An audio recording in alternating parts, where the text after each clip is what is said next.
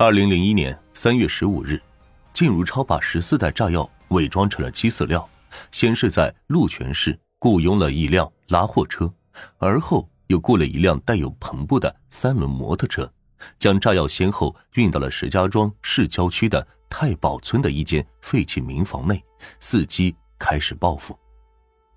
弹药充足后，接下来的问题就是炸死谁和怎么炸了。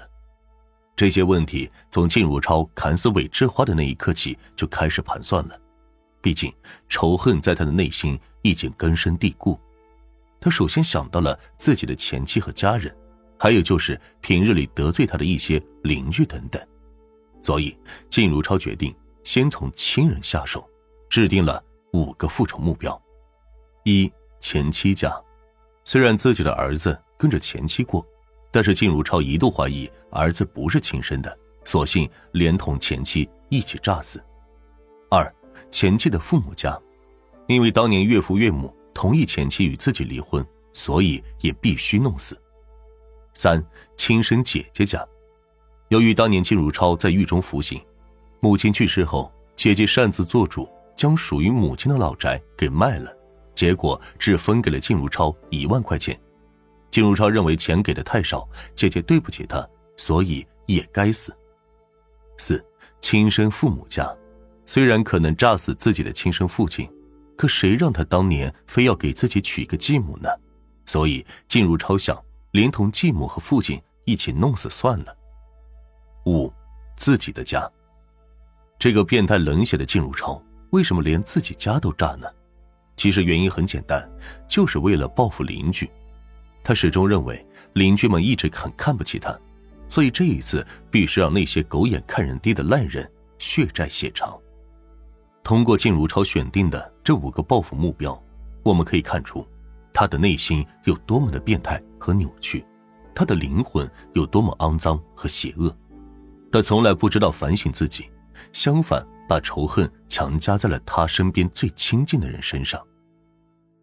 确定了报复目标后。接下来就是安放炸药了。想到报复以后的快感，靳如超一刻都不想等。三月十五日晚上七点左右，靳如超在平山县火车站的附近租了一辆带棚的红色三轮摩托车，以找人为名，将事先准备好的炸药和雷管先后取出。随后，他依次在前妻家放了两袋炸药，亲姐姐家放了一袋，前妻的父母家放了四袋半的炸药。父亲和继母家放了半袋，自己家和邻居家则一共放了六袋。从炸药的分配中，不难看出，靳如超最恨的就是前妻的父母，然后就是自己的邻居和前妻。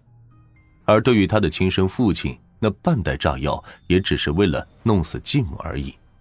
但是，想要同时引爆这么多炸药，谈何容易？况且，引爆点还分布在不同的地方。于是，靳如超又将五十根雷管给利用了起来。他借助导火索，在每个起爆点制作了安装的引爆装置。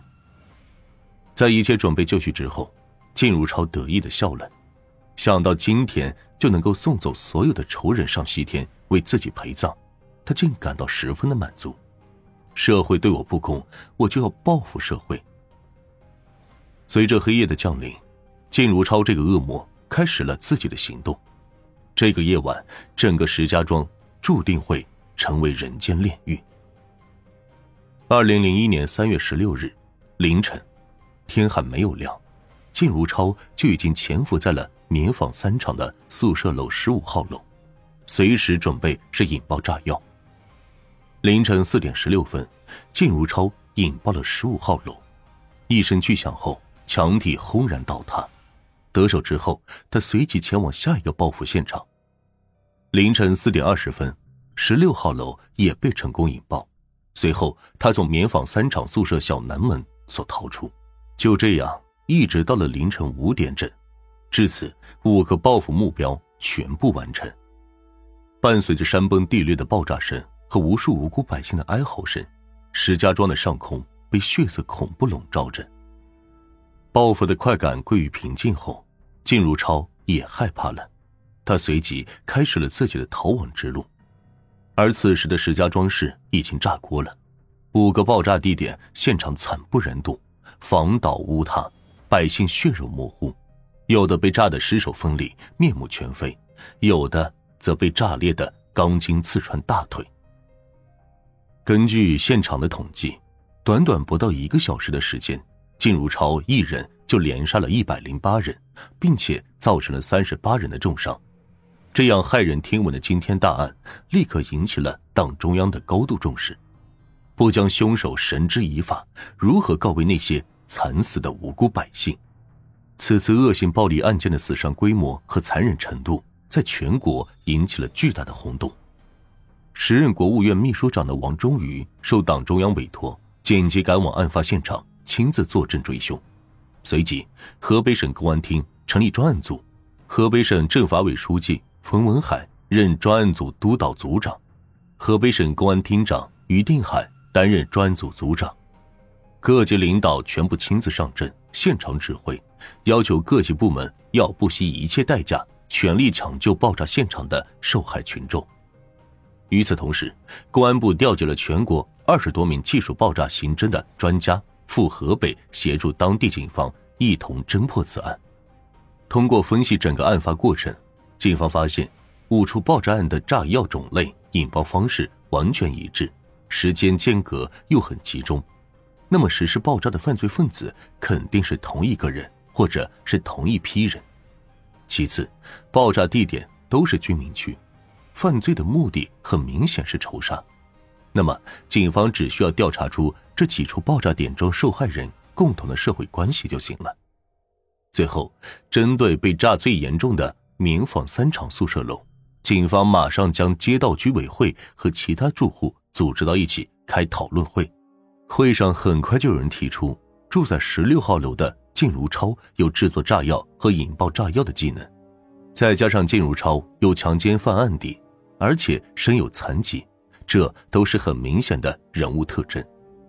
于是，在案发后的短短二十四小时内，警方就利用各种技术手段。和海量人口的信息资料锁定了犯罪嫌疑人就是靳如超。